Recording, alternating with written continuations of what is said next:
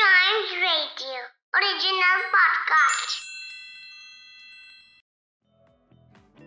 Welcome आप सुन रहे हैं अ पॉडकास्ट और दोस्तों, अभी अगर आप उत्तर भारत में रहते हैं और खासकर दिल्ली रहते हैं और आपका मेरठ आना जाना लगा रहता है तो आपको पता होगा कि आपका दिल्ली से मेरठ का सफ़र कभी ढाई घंटे का हुआ करता था। लेकिन कुछ महीने पहले अगर आपको याद हो तो हमारी सरकार ने हमें दिल्ली मेरठ हाईवे दिया, जिसके बाद से दिल्ली से मेरठ का सफ़र ढाई घंटे से कम होकर सिर्फ़ 45 मिनट का रह गया है।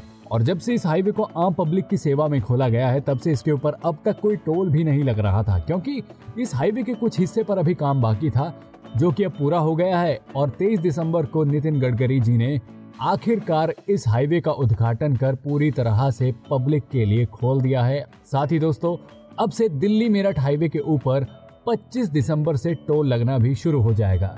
जी हाँ दिल्ली मेरठ हाईवे का जो ये सफ़र था, अब आपके लिए निशुल्क नहीं रहा है। इसके ऊपर अब सरकार ने टोल लगाने का फैसला कर लिया है और इसके लिए 25 दिसंबर की सुबह 8 बजे से टोल वसूली शुरू कर दी जाएगी और काशीपुर, भोजपुर, रसूलपुर, सिकरोड के बीच टोल प्लाजा से टोल की वसूली की जाएगी।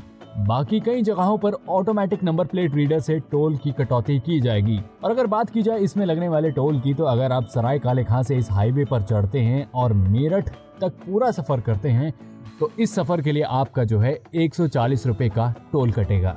तो दोस्तों, ये था आज का न्यूज़ पॉडकास्ट उम्मीद करता हूँ कि आपको पसंद आया है। ऐसी ही जानकारी के लिए बने रहिएगा हमारे साथ। And yes please do like share and subscribe to a news a day